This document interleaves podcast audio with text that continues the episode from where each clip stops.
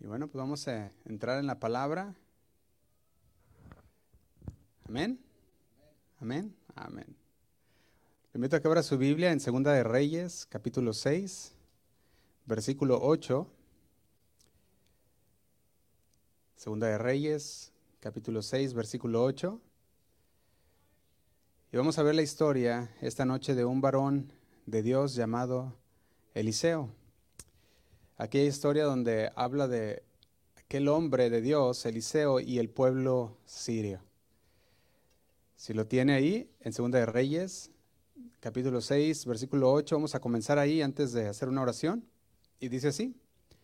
Dice, tenía el rey de Siria guerra contra Israel. Y consultando con sus siervos, dijo, en tal y tal lugar estará mi campamento. Y el varón de Dios envió a decir al rey de Israel, mira que no pases por tal lugar, porque los sirios van allí. Y dice el 10, entonces el rey de Israel envió a aquel lugar a que el varón de Dios había dicho, y dice, y así lo hizo una y otra vez con el fin de cuidarse. Y dice el 11, y el corazón del rey de Siria se turbó por esto, y llamando a sus siervos les dijo, ¿no me declaréis vosotros quién de los nuestros es el rey de Israel? Dice el 12. Entonces uno de los siervos dijo, no, rey señor mío, sino que el profeta Eliseo está en Israel, el cual declara al rey de Israel las palabras que tú hablas en tu cámara más secreta. Y dice lo siguiente en el 13, y él dijo, id y mirad dónde está, para que yo envíe a aprenderlo. Y dice, y le fue dicho, he aquí que él está en Dotán. Dice el 14, entonces envió el rey, el rey allá gente de a caballo y carros. Dice, y un gran ¿qué? ejército, dice, los cuales vinieron de noche y sitiaron la ciudad. Y dice el 15, y se levantó de mañana y salió el que servía al varón de Dios, y he aquí el ejército que tenía sitiada la ciudad. Dice, con gente de caballo y carros. Entonces su criado le dijo, ¿qué le dijo? Ah, Señor mío, ¿qué haremos? Y vamos a detenernos aquí. Vamos a hacer una oración. Pero antes, si usted es de los que anota, le digo el tema que el Señor ha puesto el día de hoy es cuando la situación se pone fea. Cuando la situación se pone fea. Acompáñeme a pedir a, a Dios la dirección. Amén. Amén. Señor, te damos gracias por tu palabra, Señor. Te pedimos, Señor, que en esta noche tú hables a nuestras vidas, hables a nuestro corazón, Señor. Queremos estar dispuestos, Señor, a escuchar tu voz. Queremos, Señor, que esta palabra que vaya a entrar como esa semilla en nuestro corazón, Señor, que pueda caer en una tierra fértil en nuestras vidas. Una tierra preparada, Señor, para recibir y para obedecer tu palabra. Nos ponemos en tus manos, Señor, en esta noche. Ayúdanos, Señor, a entenderla y a ponerla por obra, Señor, en nuestras vidas. Te lo pedimos en el nombre de Cristo Jesús. Amén y amén. Entonces dijimos como tema cuando la situación se pone fea. ¿Y cuántos saben que la palabra de Dios nos advierte contra estas situaciones? Amén. Nos dice que van a venir tiempos difíciles. Dice que van a venir tiempos de prueba también. Y la palabra de Dios está llena de sorpresas para nosotros. Y cada vez que nosotros profundizamos en ella, nos metemos a estudiarla y a conocerla, nos va a alumbrar, nos va a dirigir a la respuesta que nosotros necesitamos de parte de Dios, a la palabra que nosotros necesitamos para poder atravesar cualquier situación que sea presente en nuestras vidas. Y yo quisiera preguntar aquí entre nosotros, ¿cuántos de nosotros algún día hemos enfrentado alguna situación difícil? Yo creo que todos, ¿verdad? Todos hemos enfrentado una situación difícil. Quizás un día todo marchaba bien y pensábamos, todo está, va de bien, va de lujo, ¿verdad? No pasa nada, estamos tranquilos. Y de repente llega una noticia o de repente el Señor nos habla, ¿verdad? Por medio de su palabra, una prueba a nuestras vidas también. Y nos preguntamos, ¿y ahora qué voy a hacer? O como el Chapulín Colorado, ¿verdad? Ahora, ¿quién podrá ayudarme, ¿verdad? ¿Quién podrá salvarme? Y ¿Cómo dice? ¿Quién podrá defenderme, verdad? Y nos ponemos y hacemos esa pregunta, y es una pregunta que es normal hacernos. ¿Qué vamos a hacer? ¿Cómo le voy a hacer? y quizás, ¿verdad?, haya sido algo material o quizás puede haber sido más allá e irse a lo físico, ¿verdad? No sabemos, pero todos hemos pasado por un momento difícil, una situación difícil y de repente dijimos, la cosa se puso fea, la situación se puso, para decir fea estoy hablando de dificultoso, ¿verdad? Que se puso difícil la situación. Y la pregunta es, ¿cuál es tu respuesta ante tal situación? ¿Cómo lo manejas? ¿Cuál es tu estrategia común a esos momentos de prueba? ¿Qué es lo más probable que tú vayas a hacer cuando llega ese momento? Y yo me ponía a pensar en qué es lo que la gente hace cuando llega ese momento. Y me ponía a ver las posibilidades. Algunos corren a sus papás por ayuda, otros corren Ahora sí que hasta los papás mismos pueden correr hasta los hijos, ¿verdad? Por ayuda. Otros corren al vecino, al compadre, al hermano, ¿verdad? Y corremos para todos lados, pero muy pocos son los que confían en, en Dios. Muy pocos son los que piensan, de momento, confío en Dios. No, no va a pasar nada, ¿verdad? Y muchos corren por todos lados buscando ayuda, buscando su Salvador, buscando su libertador, y la pregunta sería, ¿usted confía en Dios?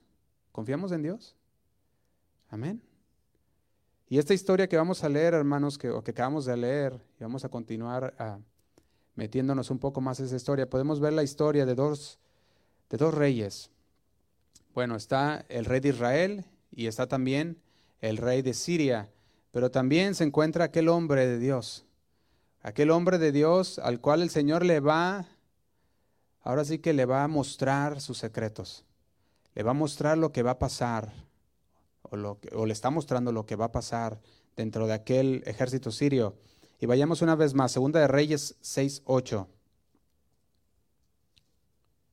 Dice así. Dice, tenía el rey de Siria guerra contra Israel.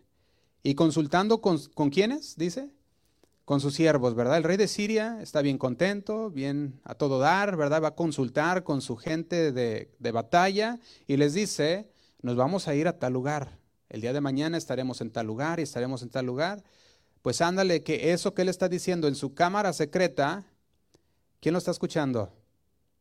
Dios. Dios conoce lo que hay en el corazón de las personas. Aún dice que no está la palabra en nuestra boca y él la sabe que, la sabe toda. Así que podemos ver el rey sirio hablando y diciendo, vamos a estar en tal lugar y en tal lugar. Y dice el 9, y el varón de Dios, aquí vemos a Eliseo, envió a decir al rey de Israel, mira que no pases por ese lugar porque los sirios van a estar allí. El Señor me lo reveló. El Señor me lo dijo, porque eso estamos viendo que el Señor fue el que se lo revela. Y dice el 10, entonces el rey de Israel envió a aquel lugar que el varón de Dios había dicho, y así lo hizo una y otra vez con el fin de cuidarse. Aquel rey decía, oh, pues aquel hombre de Dios me dijo que no pasara por ahí y mandaba a alguien, a ver, ve, ver, a ver si hay alguien ahí. Y llegaba y veía los, aquellos, aquellos ejércitos sirios y decía, no, sí están ahí. Y aquel ejército de Dios, Israel, se podía librar de aquel día de los sirios. Entonces, una y otra vez dice que lo hizo así. Y de estos dos, de estos ah, son tres versículos, 6, 7, 8, estamos en el 8, ¿verdad? 8, 9 y 10, podemos extraer principios para nuestra vida de hoy. Y yo lo ponía de esta manera, el principio primero que podemos extraer es que no hay nada que podamos ocultar de Dios. Aquel, aquel ejército sirio, aquel rey de Siria, decía en lo secreto dónde iban a estar, pero el Señor lo conocía todo. No hay nada que podamos ocultar de Dios. Ningún plan puede ser ocultado de los ojos y de los oídos de Dios. Es imposible ocultarle algo a Dios. Nada en toda la creación, ningún ser creado puede permanecer invisible ante Dios. Todo lo, todo lo sabe, todo lo conoce, todo lo ve, todo lo escucha. Y el Señor siempre está ahí. Por eso en los cristianos siempre debemos de tener eso en cuenta, de decir, a lo mejor no mira el pastor, no me mira el hermano, no me mira la hermana, no me miran mis hijos, pero el Señor nos está viendo. Y el Señor está viendo lo que vamos a, lo que estamos planeando hacer o lo que vamos a hacer. Hebreos 4.3, 13, se los leo. Hebreos 4.13 dice de la siguiente manera. Hebreos 4, capítulo 4, versículo 13, dice, y no hay cosa creada que no sea manifiesta en su presencia. Fíjate cómo dice, no hay cosa creada que no sea manifiesta en su presencia. Antes bien, todas las cosas están desnudas y abiertas a los ojos de aquel a quien, ¿qué dice? Tenemos que dar cuenta. Dice, a aquel a quien tenemos que dar cuenta. Aquí la palabra desnudo usa esta palabra para decir que está expuesto. Está diciendo el autor que todas las cosas están expuestas a Dios. Están abiertas, el Señor lo conoce, el Señor las puede ver. Aún lo más íntimo, lo que nosotros pensamos que nadie ha visto, que nadie conoce, el Señor lo sabe. Fíjate, está diciendo que no podemos ocultarle nada a Dios. Segunda de Crónicas, si puede ir ahí en su Biblia, en Segunda de Crónicas 16, 9, también dice lo siguiente. Segunda de Crónicas 16, 9 dice, porque los ojos de Jehová contemplan toda, toda la que, dice toda la tierra, porque los ojos de Jehová contemplan toda la tierra. Esto nos debe de hacer, ah, nos debe, nos debe a nosotros ¿cómo se puede decir? Hacer que hagamos conciencia que Dios está viendo cada movimiento, está viendo todo lo que hacemos y cuando nosotros estamos conscientes de que no hay nada que podamos ocultar a Dios, nos debe de animar a andar con mucho temor y temblor delante de Dios. ¿Por qué? Porque Él lo sabe todo y Él lo ve todo. La estrategia militar de aquel campamento sirio era ir y estar en algún lugar. Pero el Señor le revelaba a aquel hombre de Dios dónde iban a estar ellos. Y el rey sirio, una y otra vez, sentía expuesto. ¿Cómo es que yo me voy a tal lugar y ellos lo saben? Y ellos han logrado saberlo. Él pensaba que lo, hablaba, que lo hablaba en su cámara secreta. Sin embargo, el Señor lo estaba escuchando. Y cuando Eliseo, el Señor le mostraba esto, él iba y le decía al rey, Dice, rey, cuidado, porque el Señor me reveló que ellos van a estar ahí. Entonces, como primer principio, nosotros extraemos si es, no podemos ocultarle nada a Dios. Y como segundo principio, nosotros podemos ver que Dios revela sus planes a sus siervos. Dios revela sus planes a sus siervos, aquellos que temen a Dios. Si tú eres una persona, un amigo de Dios, el Señor te va a revelar sus planes. Porque aquel hombre decía, ¿cómo entonces sabe que estamos ahí? Hasta pensaba que había alguno por ahí que estaba diciendo, que estaba pasando la voz, ¿verdad? Decía, ¿quién de ustedes es el rey de Israel? Les decía a su equipo, diciendo, hay un traidor dentro de aquí, dentro de este grupo. Y los señores dijeron, no, no, no, no hay traidor, sino que Dios, el Dios de Eliseo, Él se lo revela. Y aquel hombre Eliseo es el que le dice al rey. Entonces, como principio nosotros podemos obtener que Dios revela sus planes a sus siervos, aquellos que temen a Dios. Segunda de Reyes, continuamos 6.9. Dice así. Segunda de Reyes 6.9 dice, y el varón de Dios envió a decir al rey de Israel, mira que no pases por tal lugar, por tal, ah, tal lugar, dice, porque los sirios van allí diciéndole lo que el Señor les había revelado. Pero también, yo se los leo si gustan, Salmo 25, 14, lo hemos leído antes y muchos lo conocemos, y dice en Salmos 25, 14, la comunión íntima de Jehová es con quienes? Es con los que le temen. Y dice así, y a ellos hará conocer su pacto. Entonces, cuando hay una intimidad con Dios, cuando nosotros tenemos esa comunión con Dios, el Señor nos revela lo que va a pasar. El Señor nos revela lo que tiene pensado hacer. El Señor nos revela qué es lo que, qué es lo que estaba haciendo el enemigo también. Y el temor de Jehová es una respuesta interna a la voluntad de aprender del Señor. Cuando tú tienes temor de Jehová, estamos diciendo, yo, yo estoy dispuesto, quiero aprender de ti, Señor. Por eso tengo temor, un temor reverente a Dios. ¿Por qué? Porque sabemos que un temor a Dios trae grandes beneficios. Cuando nosotros tenemos ese temor a Dios, ese temor a Dios nos va a hacer que andemos de acuerdo a su palabra. Y por ende, los beneficios de, Dios son inmensos. Fíjate, primero el Señor tiene un camino distinto para que anden todos los piadosos. Ya lo hemos visto ah, en las semanas pasadas en Efesios 2.10. Se los leo. Dice así. Efesios 2.10 dice, porque somos hechura suya. ¿De quién? De Dios. El Señor nos hizo, ¿sí o no? Dice, creados en Cristo Jesús para buenas obras, las cuales Dios, ¿qué hizo? Preparó de antemano para que anduviésemos en ella. Entonces, podemos ver que los piadosos van a disfrutar de un compañerismo de Dios. Aquellas personas que temen a Dios van a disfrutar de ese compañerismo de Dios, lo que hace que anden confidentes, con confianza, y eso es lo que va a pasar con un hijo de Dios. Alguien que tiene una amistad con Dios, alguien que tiene una comunión con Dios, va a poder andar en su vida diaria confiando en Dios. Recuerdan, el domingo pasado estábamos hablando cómo aquellos tres hombres no se inclinaron hasta hacia la estatua de Nabucodonosor. ¿Recuerdan a Sadrach, Mesach y Abednego? Aquellos tres hombres que dijeron, no nos, no, nos, no nos postraremos ante aquella estatua ante aquel Dios que habían levantado. Y al no hacerlo, los echaron al horno de fuego. Entonces, aquellos hombres tenían comunión con Dios, ¿sí o no? Tenían comunión y ellos confiaban en Dios. Aun cuando Dios estaba, eh, aun cuando Dios estaba con ellos, ellos decían, y si Dios no me salva, estoy bien con el Señor, porque yo confío en Dios.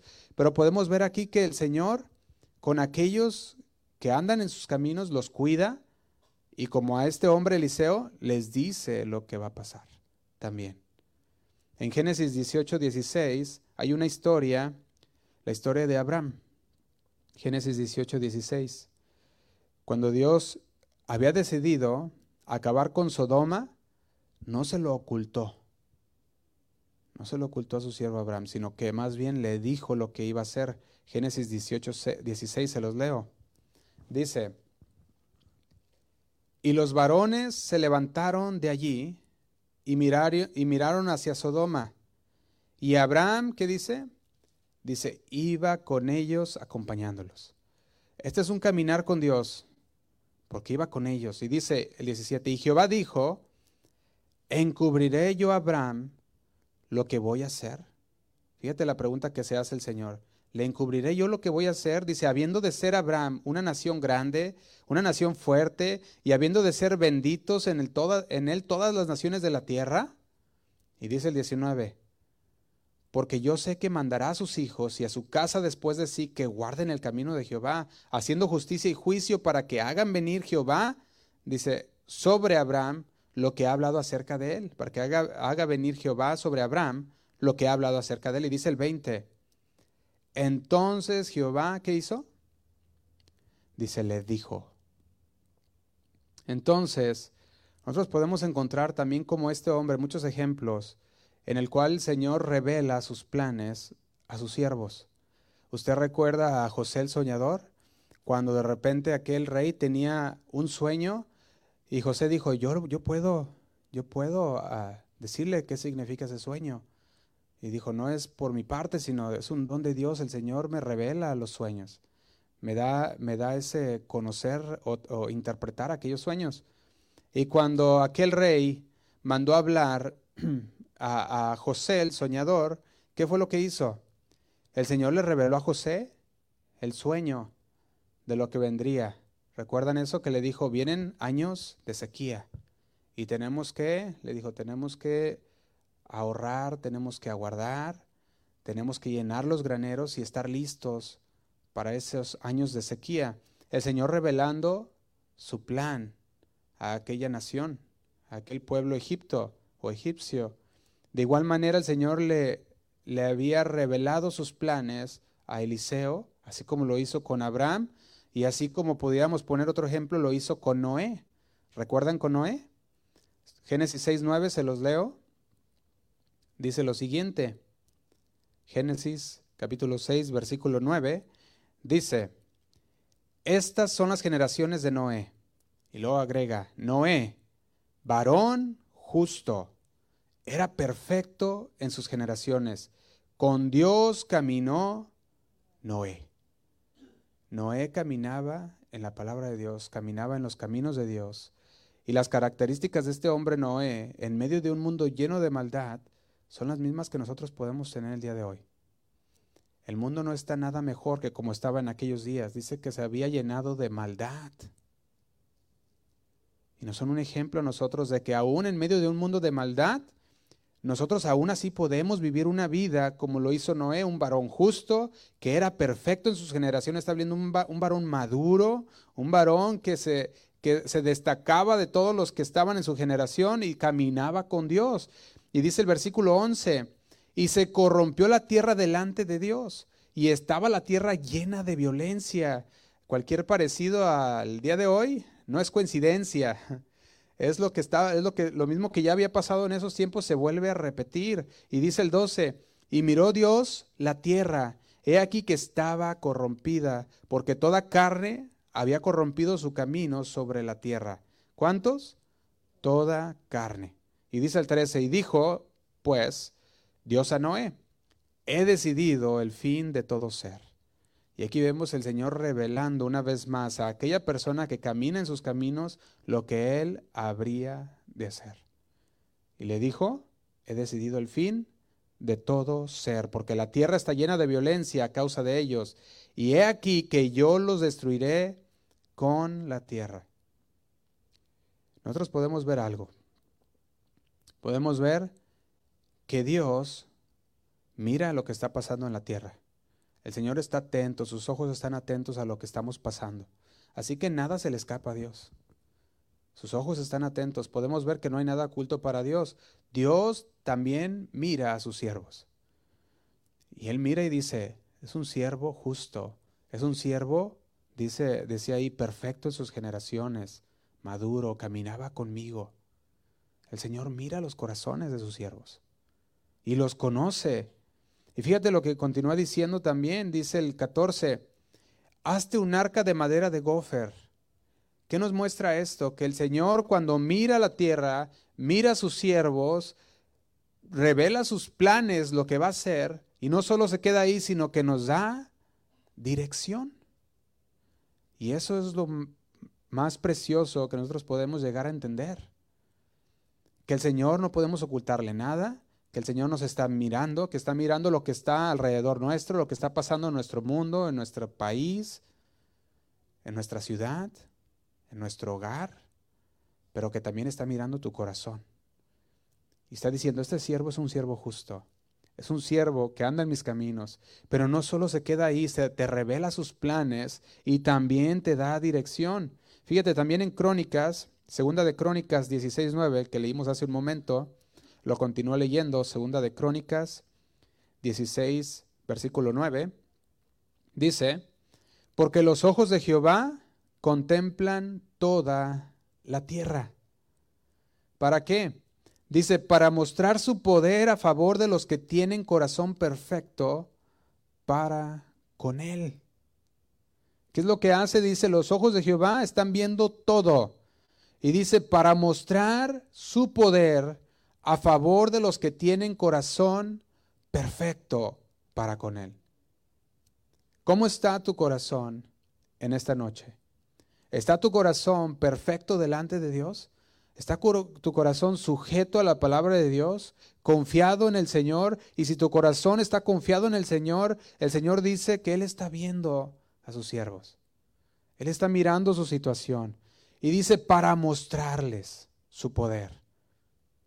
Él quiere mostrarnos su poder.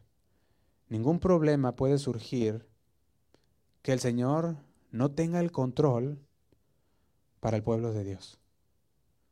No hay ningún problema que el Señor ya no, que no conozca o que no haya conocido con anticipación. Así como no hay nada imposible para Dios. ¿Cuántos lo creen? Dice Romanos 8:31. Romanos 8:31 dice, ¿qué pues diremos a esto? Si Dios es por nosotros, ¿quién contra nosotros? ¿Lo creemos? que dice, ¿qué pues diremos a esto? Si Dios es por nosotros, ¿quién contra nosotros? Pero muchas veces nos dejamos llevar por las circunstancias. Muchas veces nos dejamos llevar por la situación que se puso fea, difícil, angustiante, y en lugar de recurrir a Dios, corremos como gallinas sin cabeza. ¿Has visto una gallina sin cabeza? Sí. Una gallina sin cabeza, cuando se la cortas y si no tienes la gallina bien agarrada, empieza a correr hasta, hasta no morir, ¿verdad? Cuando, yo me acuerdo cuando, cuando mi mamá mató a la gallina y me dijo, agárrale el cuello, agárrala bien, y yo agarrándole ahí, ¿verdad? bien chiquito yo y ahí agarrando la gallina, y no, no la vais a matar. ¿Cómo que no? Ahorita le vamos a dar cuello. Y de repente le da cuello y, suelto a la gallina y empieza a corretearme, ¿verdad? Por todos lados. Y miras, la gallina corre sin rumbo, sin dirección, no tiene cabeza. Empieza a correr para todos lados. Y muchas veces nosotros nos pasa una situación y andamos así corriendo. Sin dirección, sin rumbo. Pero Dios quiere mostrarte su gloria. El Señor quiere mostrarte sus maravillas a través de esos momentos. Fíjate, Santiago capítulo 1, versículo 2, lo, leemos, lo hemos leído muchas veces, pero leámoslo con el entendimiento. Dice, versículo 2, Santiago 1, 2, dice, hermanos míos, tened por sumo gozo cuando os halléis en diversas situaciones difíciles, en diversas pruebas, sabiendo que la prueba de vuestra fe, produce paciencia. Mas tenga la paciencia su obra completa, para que seáis perfectos y cabales. ¿Y qué más dice? Sin que os falte cosa que alguna. Santiago consideraba las pruebas como inevitables. Decía, somos, son inevitables. A todos nos va a llegar en algún momento. Y él dice, cuando te encuentres en pruebas. No dice, si te llegaras a encontrar en pruebas, dice, sabe que van a venir y dice, cuando estés en esas pruebas o cuando te halles en diversas pruebas, al mismo tiempo las pruebas son ocasiones para el gozo, nos dice. No para resignación desalentadora, no para correr como gallinas sin cabeza, sino para nosotros decir, el Señor puede hacer un milagro en esta situación. El Señor puede obrar si Él quiere. ¿Recuerdan aquel leproso que se acercó al Señor? ¿Qué le dijo? Señor, si quieres, puedes sanarme. ¿Y el Señor qué le dijo? Dijo, quiero. ¿Tú crees que el Señor quiere? El Señor quiere hacer muchas cosas en tu vida, pero se requiere que tengamos fe. Se requiere confianza en el Señor. Pruebas, cuando dice aquí pruebas, significa aflicción significa persecución, significa también prueba de cualquier tipo. Entonces, en este sentido se utiliza aquí esta palabra de prueba. Está hablando sin pretender una sugerencia diabólica. No está diciendo que por el diablo, ¿verdad? Ah, como muchas veces se creen y dicen, no, es que por el diablo, esto me está pasando porque Satanás, ¿verdad? Pero no está hablando de eso aquí, sino que está hablando de una aflicción. Está hablando de una persecución, una prueba de cualquier tipo que venga a nuestras vidas. Dice, cuando os halléis. Fíjate, las pruebas no entran así paso a paso. Estas pruebas de las que nos habla aquí está hablando que se, que se precipitan, está hablando que de repente llega la prueba. Esta, esta prueba de la que habla como aflicción está hablando que es algo que no te veas venir y que de repente te llegó. Así como aquel niño, ¿verdad? Que, de repente le da por pegarle a su hermanito, ¿verdad? Y va y paz, le mete un, un zap y el otro ni siquiera se, la, esperaba venir, ¿verdad? Y empieza a llorar.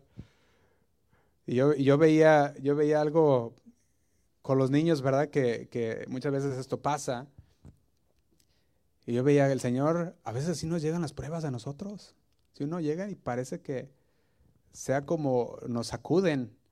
Fíjate lo que dice el Salmo 116.3. Aquí vemos a David hablando Y dice lo siguiente, Salmo 116, 3. Dice, me rodearon ligaduras de muerte. Me encontraron, ¿qué dice? Las angustias del Seol. Fíjate qué tremendo estaba. Me encontraron las angustias del Seol. Y dice, angustia y dolor había yo hallado. Y dice el 4, entonces, ¿qué hizo? Invoqué el nombre de Jehová diciendo, oh Jehová, libra ahora mi alma. Dice el 5, clemente es Jehová y justo. Sí, misericordioso es nuestro Dios. Dice el 6, Jehová guarda a los sencillos. Estaba yo postrado, ¿y qué dice? Y me salvó. Fíjate con qué palabras habla el rey David diciendo, el Señor me salvó. El rey David se encontraba en esos momentos en, en, una, eh, en una, tierra filistea. Estaba huyendo de, de, Saúl. Y mientras huía de Saúl y estando en esa tierra filistea, lo, lo habían capturado, lo habían agarrado y lo habían llevado delante de aquel rey filisteo.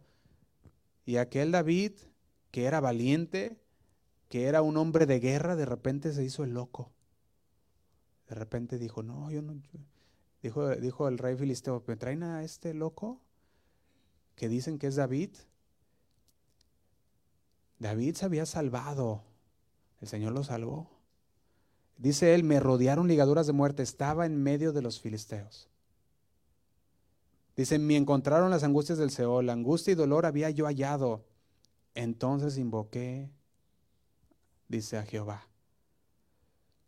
Él se había encontrado con una situación que de repente se turnó fea, difícil.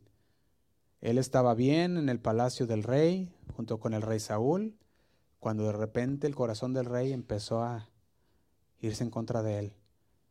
Cuando el rey escuchaba que David mató a diez mil y Saúl a mil, decía, ¿cómo es eso?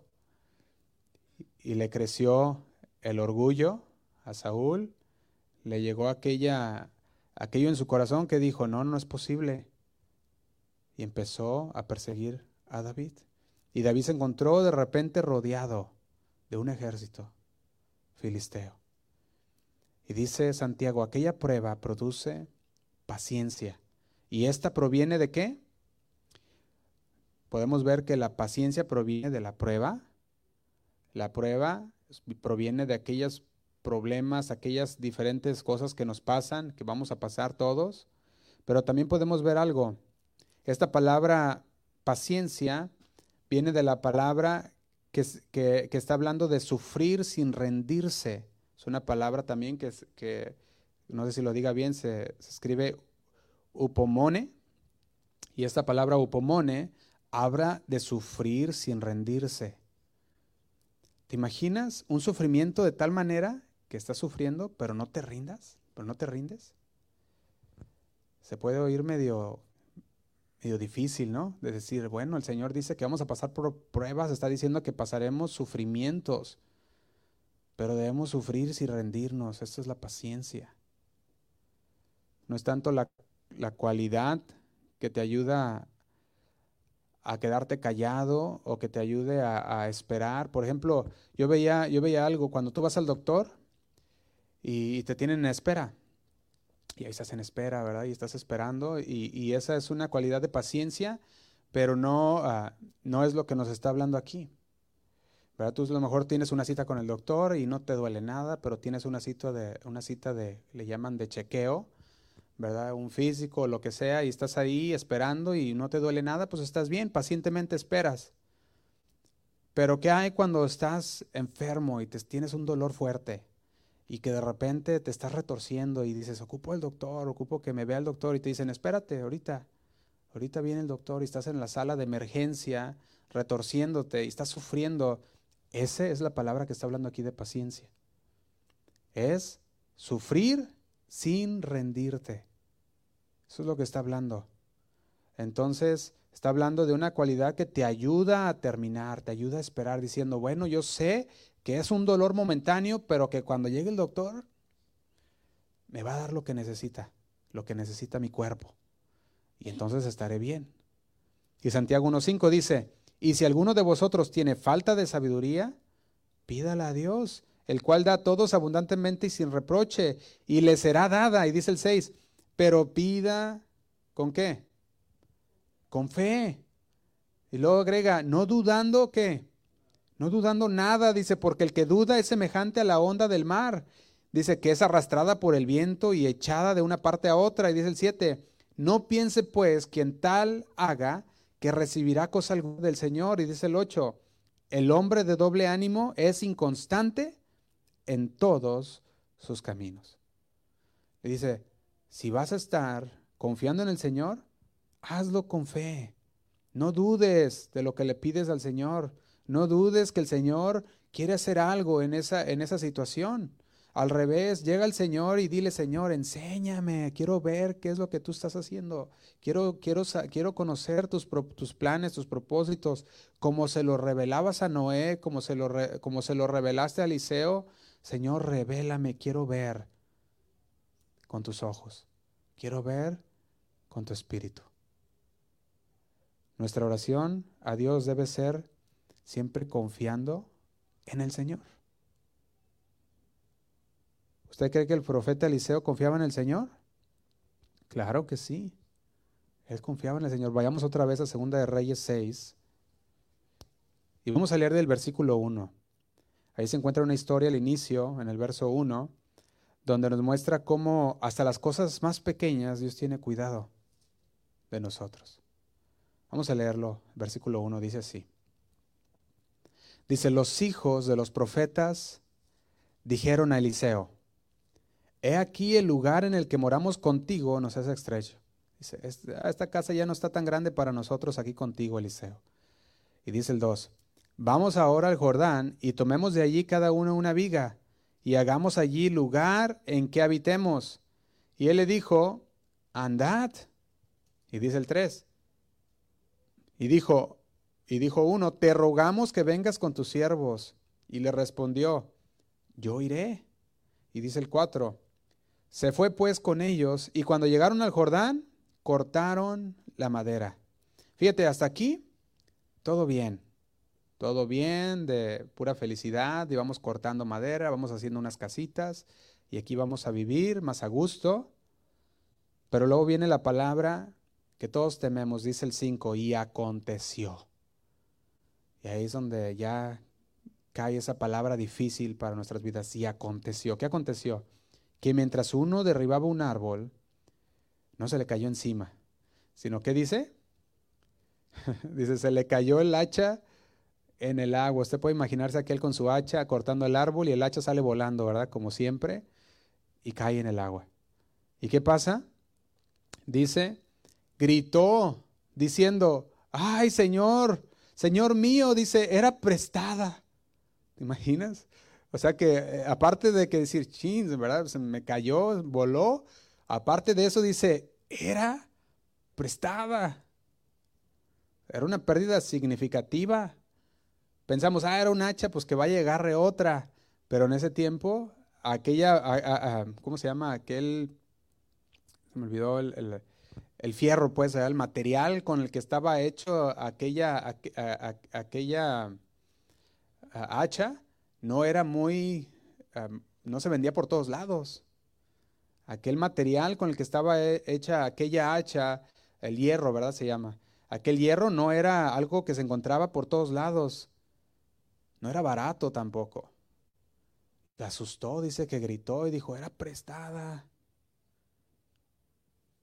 El hombre perdió esa hacha fue sensible, porque dijo, no dijo, bueno, pues ya se me perdió, pues ni modo ya se me cayó el agua, sino que dijo, dice que aquel hombre gritó, o sea, esto habla de una desesperación, un sentimiento de que fue correcto al reconocer esa pérdida, que fue grave, pero dice el 6, el varón de Dios preguntó, ¿dónde cayó?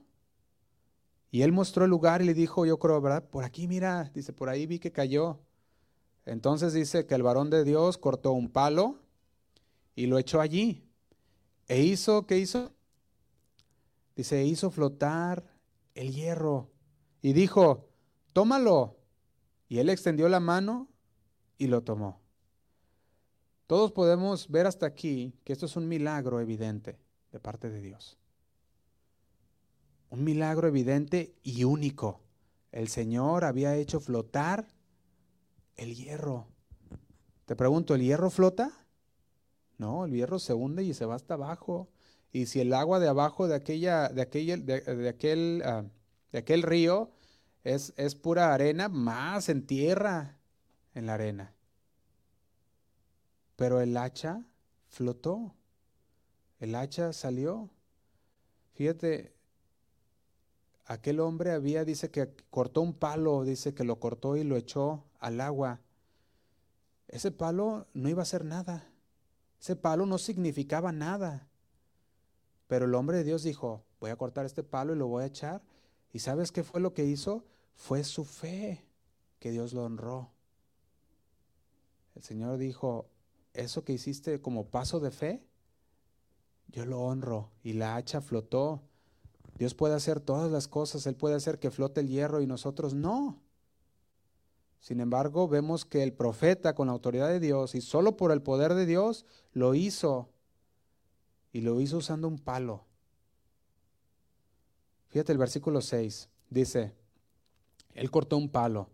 Pregunta, ¿Habría alguna conexión entre el hierro y el palo? No, ¿verdad? No había truco. Muchos dicen, ah, un truco, ¿verdad? Ahí de, magos, ¿verdad? Que tiró el hierro y dice, no, no, no hay, no hay truco. Dios usa medios y nos usa y nos hará usar medios como este. Alguien pudiera decir, ay, sí, sí, ¿verdad? El, profeta lo, a lo mejor lo vieron y dijeron, ay, aventó un palo, ¿qué va a hacer ese palo ahí? Ni que fueran a dar a agarrar la hacha, ¿verdad? Pero el hombre conocía a Eliseo porque era uno de sus estudiantes de Eliseo. Recuerden que Eliseo había comenzado esta, esta escuela de profetas. Ellos estaban ahí, estaban aprendiendo de este hombre Eliseo. Y Eliseo dijo, mira, ahí te va, ¿dónde cayó? aquel lado? Ahí ahorita sale y salió. Pero si te fijas, Eliseo no dijo, y va a aparecer en tus manos. Dijo, ahorita en tres, ¿verdad? Uno, dos y tres y que aparezca. No, no, no. Él, él le dijo, ve, dice, mira, ahí está el hacha. ¿Qué le dijo? Acércate, tómala. Dijo, agárrala. ¿Tú crees que para Dios hubiera sido imposible haber aparecido esa hacha en las manos de aquel hombre? No, ¿verdad? Para el Señor no nada imposible, el Señor lo podía haber hecho, pero el Señor usa formas como lo hizo con, con Eliseo para probar nuestra fe. También porque el Señor quiere que nosotros seamos partícipes de las obras de Dios. Al decirle, tómala, le estaba haciendo partícipe personalmente del milagro que Dios había hecho de flotar aquella, aquella hacha. Aquel hombre podía haber pensado muchas cosas. Ah, pues sí, aquel hombre la agarró y, y, a lo mejor ni siquiera estaba hondo, a lo mejor estaba ahí, ¿verdad? Y podía haber pensado tantas cosas, pero él le dijo, ve y tómala para que veas, para que seas partícipe de ese milagro que Dios hizo. De igual manera, Dios nos quiere hacer partícipes de los milagros que Él hace, pero muchas veces no estamos dispuestos a creerle a Dios, o peor aún, se niegan a extender su mano para tomarla. Y quieren que Dios la haga aparecer en sus manos. Y Eliseo respondió a su súplica, angustiada, gritando a aquel hombre, respondió, aventó un palo al agua, el hacha flotó, fue rescatada aquella hacha por el constructor agradecido, ningún problema puede surgir para el pueblo de Dios que el Señor no conozca y del cual no pueda librarnos. Ningún problema. Solamente debemos estar comprometidos con el Señor.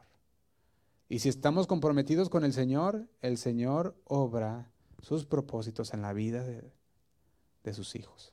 Amén. El Salmos 34, versículo 1,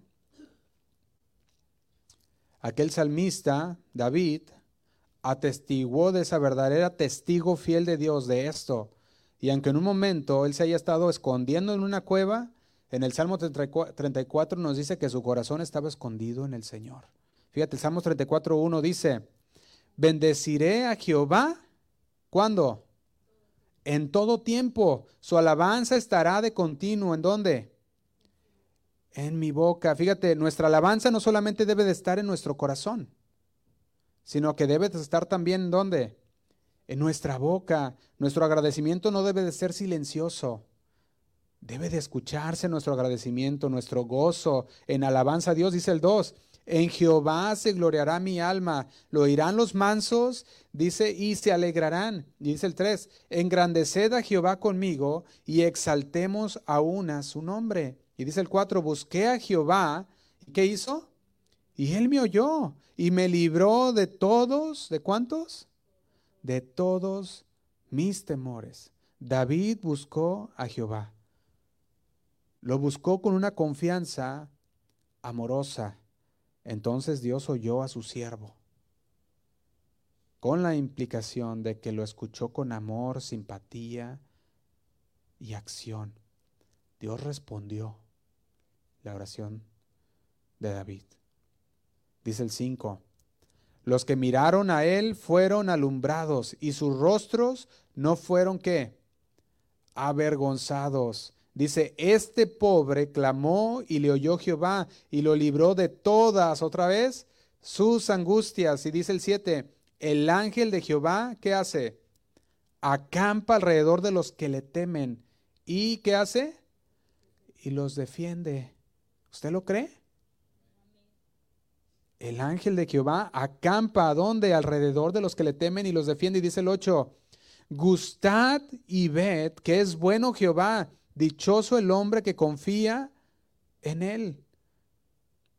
Fíjate, hay algunas cosas, sobre todo en lo más profundo de la vida cristiana, que solo se pueden entender a través de experiencias. Hay algunas cosas que no vamos a llegar a entender hasta que lo experimentamos.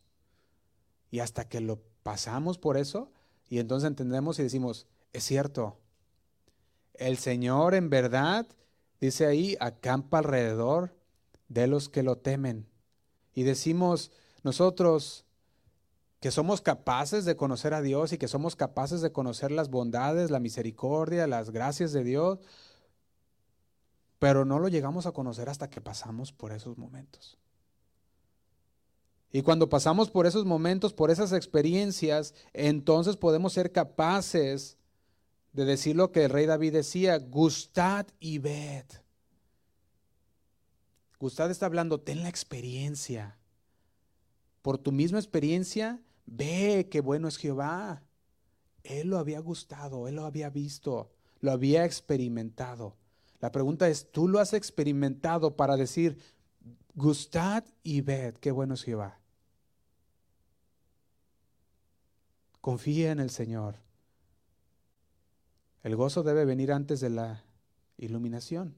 O más bien, puedo decirlo así, el gozo es la iluminación de Dios. Dice el 9, temed a Jehová, ¿quiénes? Vosotros sus santos, pues nada falta a quiénes? A los que le temen. Fíjate, dice, la palabra es bien, ah, es bien directa, dice, pues nada falta a los que le temen. El rey de Siria, con la historia que estamos al principio, aquel rey estaba confundido, estaba enojado porque todos sus planes secretos llegaban a los oídos del rey de Israel.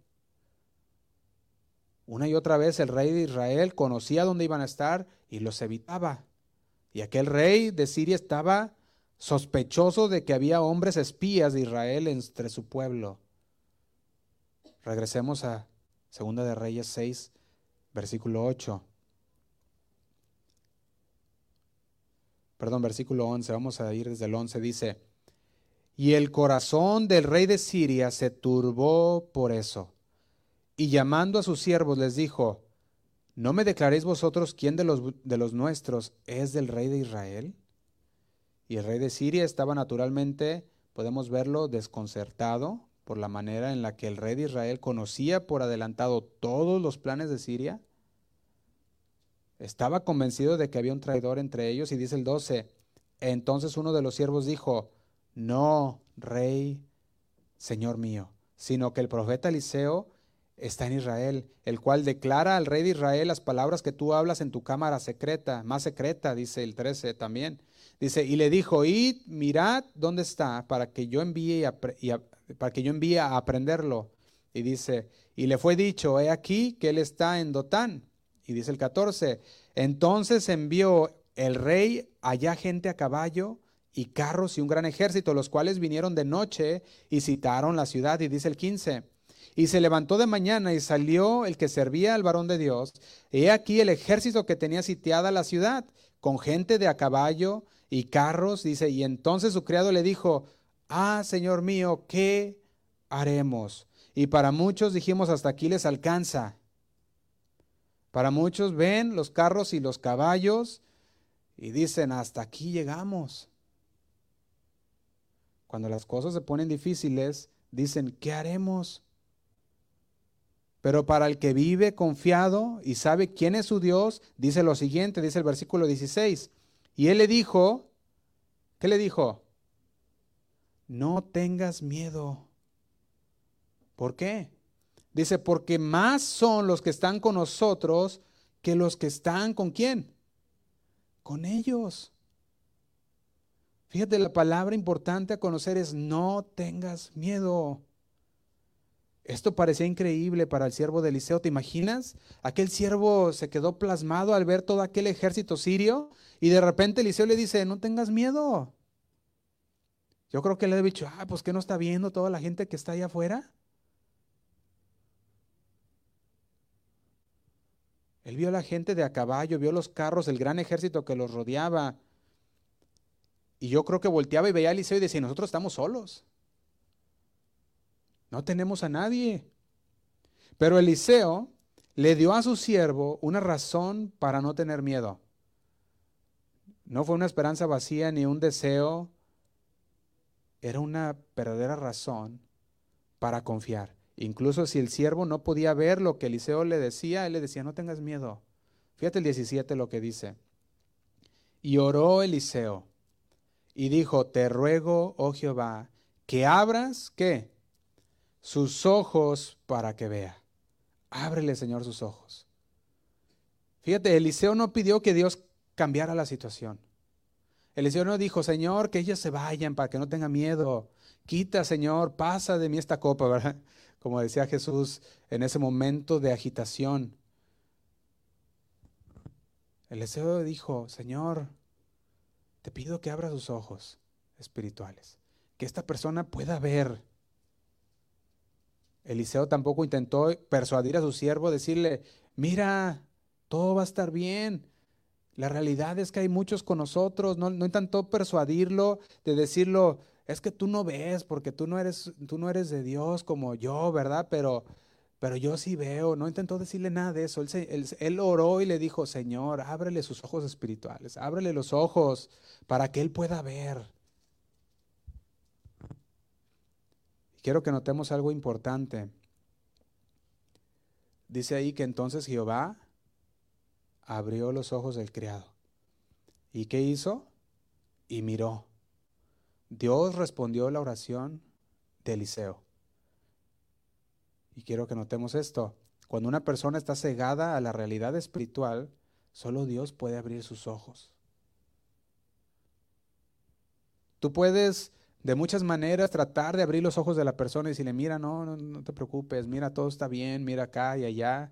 Y puedes tratar todo lo que puedas, pero el único que puede abrir los ojos espirituales, los ojos para que vea, es quién? Es Dios. Antes decíamos, tú no puedes, tú puedes intentar convencer a alguien, pero no intentemos hacer eso. El Señor es el que convence. Nosotros prediquemos la palabra, anunciemos la verdad, oremos por ellos y deje que el Espíritu Santo sea el que convierta. Me acuerdo que el pastor Chuy decía, los vas a convertir en sapos nada más, ¿verdad? Porque en cristianos, nada. Solo Dios puede abrir sus ojos. Y eso me hace recordar Juan 16, 7, lo pueden leer después.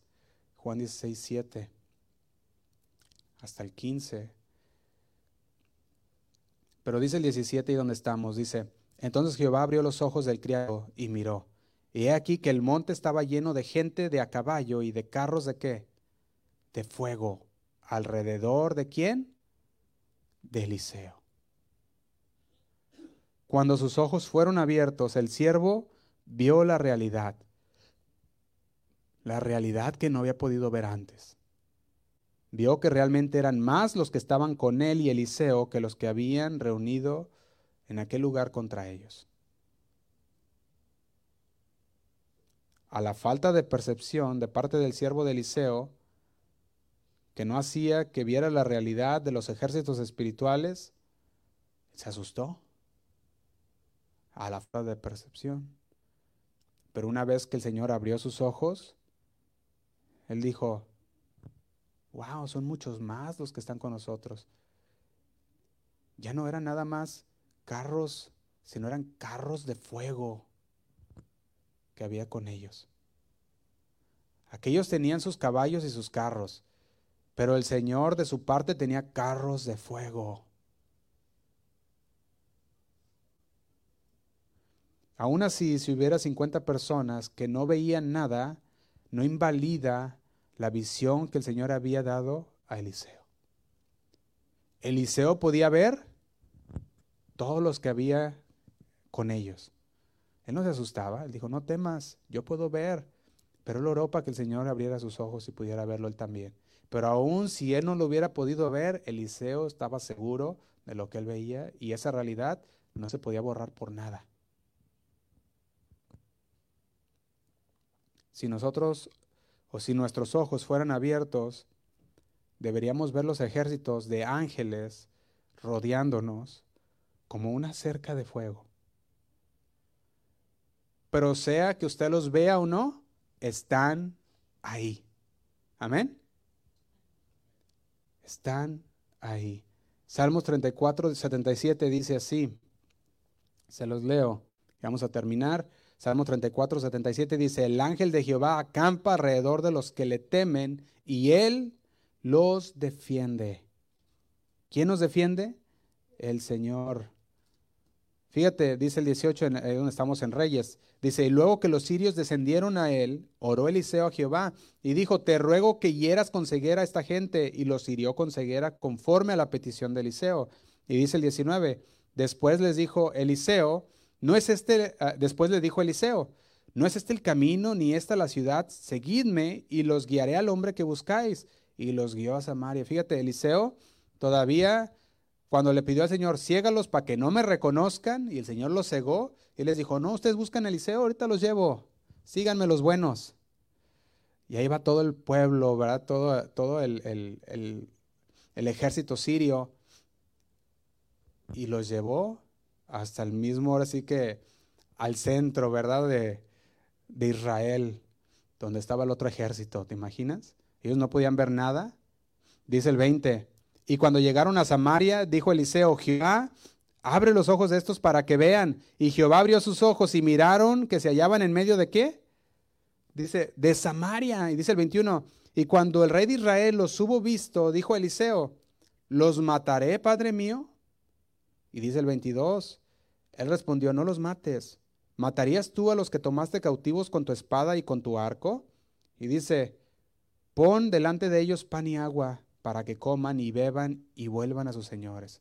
Fíjate, el amor de Dios para con ese pueblo aún, que era pueblo enemigo, ahora sí que se hizo la palabra, dales de comer a tus enemigos. Y les dio de comer, dice ahí, Dice, entonces les preparó una gran comida, dice el 23, y cuando habían comido y bebido los envió, y ellos se volvieron a su Señor, y dice, y nunca más, ¿cuándo? Nunca más vinieron bandas armadas de Siria a la tierra. ¿De quién? De Israel. Una gran lección para los sirios, pero también una gran lección para nosotros. Cuando no puedas ver más allá de tus narices, clama a Dios y confía en Dios. Él abre tus ojos espirituales y podrás ver. Dice primera de Juan 4:4, hijitos, vosotros sois de Dios. Primera de Juan 4:4 dice, hijitos, vosotros sois de Dios y los habéis vencido, porque mayor es el que está en vosotros que el que está en el mundo. Amén. Vamos a orar, hermanos. Les invito a que se pongan de pie.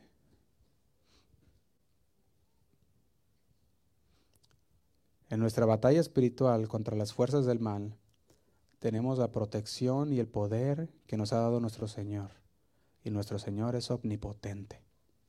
Por medio de la oración de fe, el Señor puede abrir los ojos de nuestro corazón a la realidad. Y la realidad es maravillosa. Cuando empezamos a ver que Él nos defiende, que Él es el que acampa alrededor nuestro. Por eso cuando la situación se pone fea, ¿qué haces tú? Confías en Dios. Oras, clamas a Dios, agradeces a Dios, alabas a Dios o te quejas o maldices a Dios. Que son alguien que, que no confía en Dios. Cuando empieza la queja y cuando empieza aquella, aquella desánimo, aquel maldecir a Dios, estamos diciendo que no confiamos en Dios. Pero cuando confías en Dios, cuando oras a Dios, cuando agradeces a Dios, alabas a Dios, aún en medio de las circunstancias difíciles, estamos demostrando que confiamos en Dios. Vamos a hacer una oración, hermanos. Señor, te damos gracias por tu palabra, Señor. Gracias, Señor, porque tú hablas a nuestro corazón y pides, Señor, que confiemos en todo tiempo. Que no hay, Señor, tiempo difícil para ti, Señor. Para nosotros puede haber muchos, Señor, pero para ti no lo hay. Tú, Señor, tienes el poder para hacer y para deshacer a como te plazca, Señor. Y nosotros estamos, Señor, dependiendo de ti. Y así queremos vivir cada día, Señor. Queremos vivir cada día dependiendo de tu gracia diciendo, tu gracia me basta, Señor, porque tu poder se perfecciona en mi debilidad. Cuando yo soy débil, Señor, entonces soy fuerte, porque soy fuerte en ti, Señor. Mi cuerpo, Señor, mi vida, mi corazón puede estar, puede estar triste, Señor, pero cuando pensamos en lo que tú haces por nosotros, ese lamento, Señor, se convierte en alegría, se convierte en regocijo porque confiamos en ti, Señor. Te pido por mis hermanos, Señor, que están aquí en esta noche. Señor, tú conoces la situación de cada uno de ellos, Señor. Tú conoces aquellos momentos, Señor, que han llegado a sus vidas. Y si no lo hay, Señor, que tú sigas dándoles esa alegría, ese gozo de tu salvación, Señor. Y aquellos que están pasando por momentos difíciles, Señor, ábrele sus ojos para que puedan ver, Señor, que es más fuerte el que está con nosotros que el que está en el mundo. Te damos gracias, Señor. Nos ponemos en tus manos. Te alabamos, Señor, con, nuestro, con nuestra oración, con nuestro canto, con el obedecer tu palabra cada día. Ayúdanos, Señor. Ayúdanos a que caminemos conforme a tu palabra. Todos los días, Señor. Nos ponemos en tus manos. En el nombre de Cristo Jesús oramos. Amén. Y amén. Vamos a levantar un canto al Señor. A tu trono de gracia me acercaré con confianza.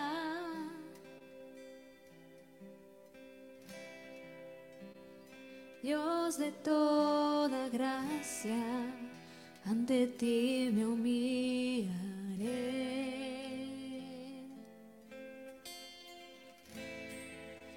Cuando mis debilidades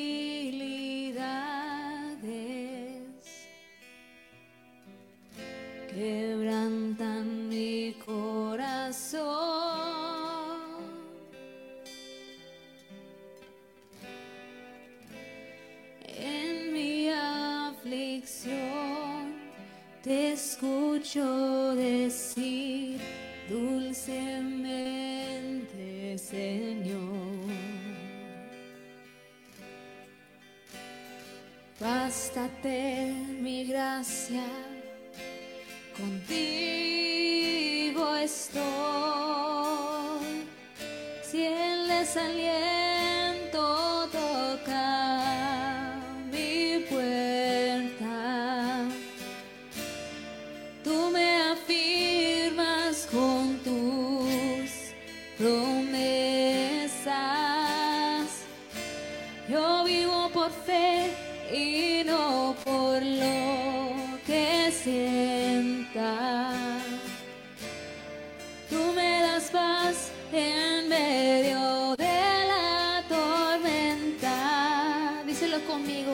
gracia me basta.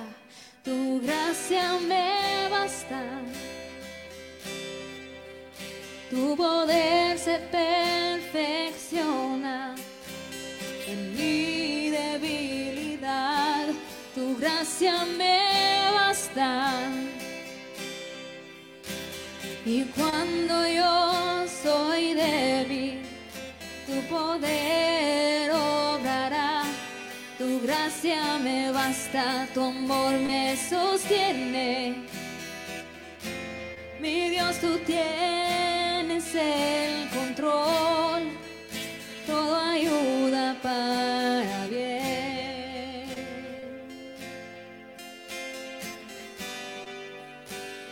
Yo descanso en ti.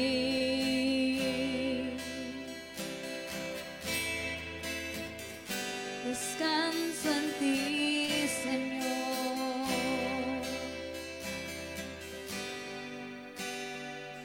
A tu trono. A tu trono de gracia. Me acercaré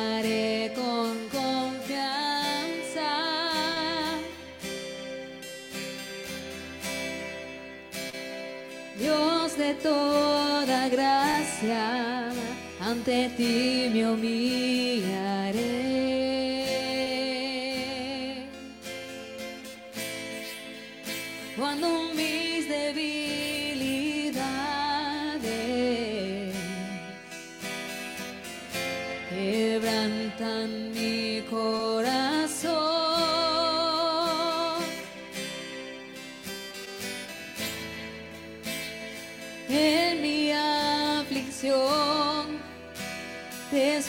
Escucho decir dulcemente,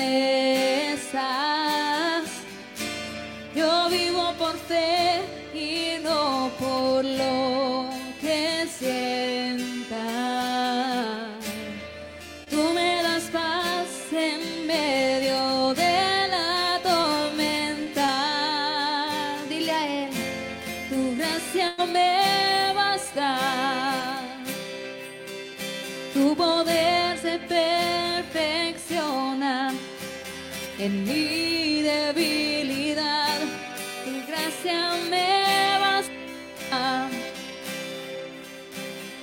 Cuando yo soy débil, tu poder obrará. Tu gracia me basta, tu amor me sostiene. Mi Dios, tú tienes el control,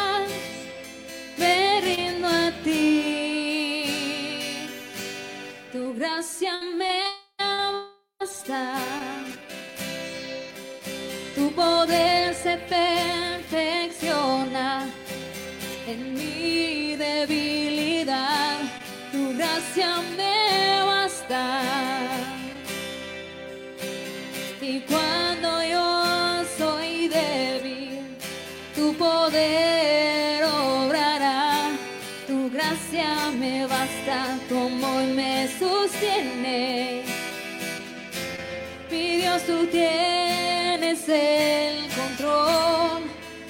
Todo ayuda para bien. Dile a Él tu gracia, tu gracia me basta. Tu poder se perfecciona en mi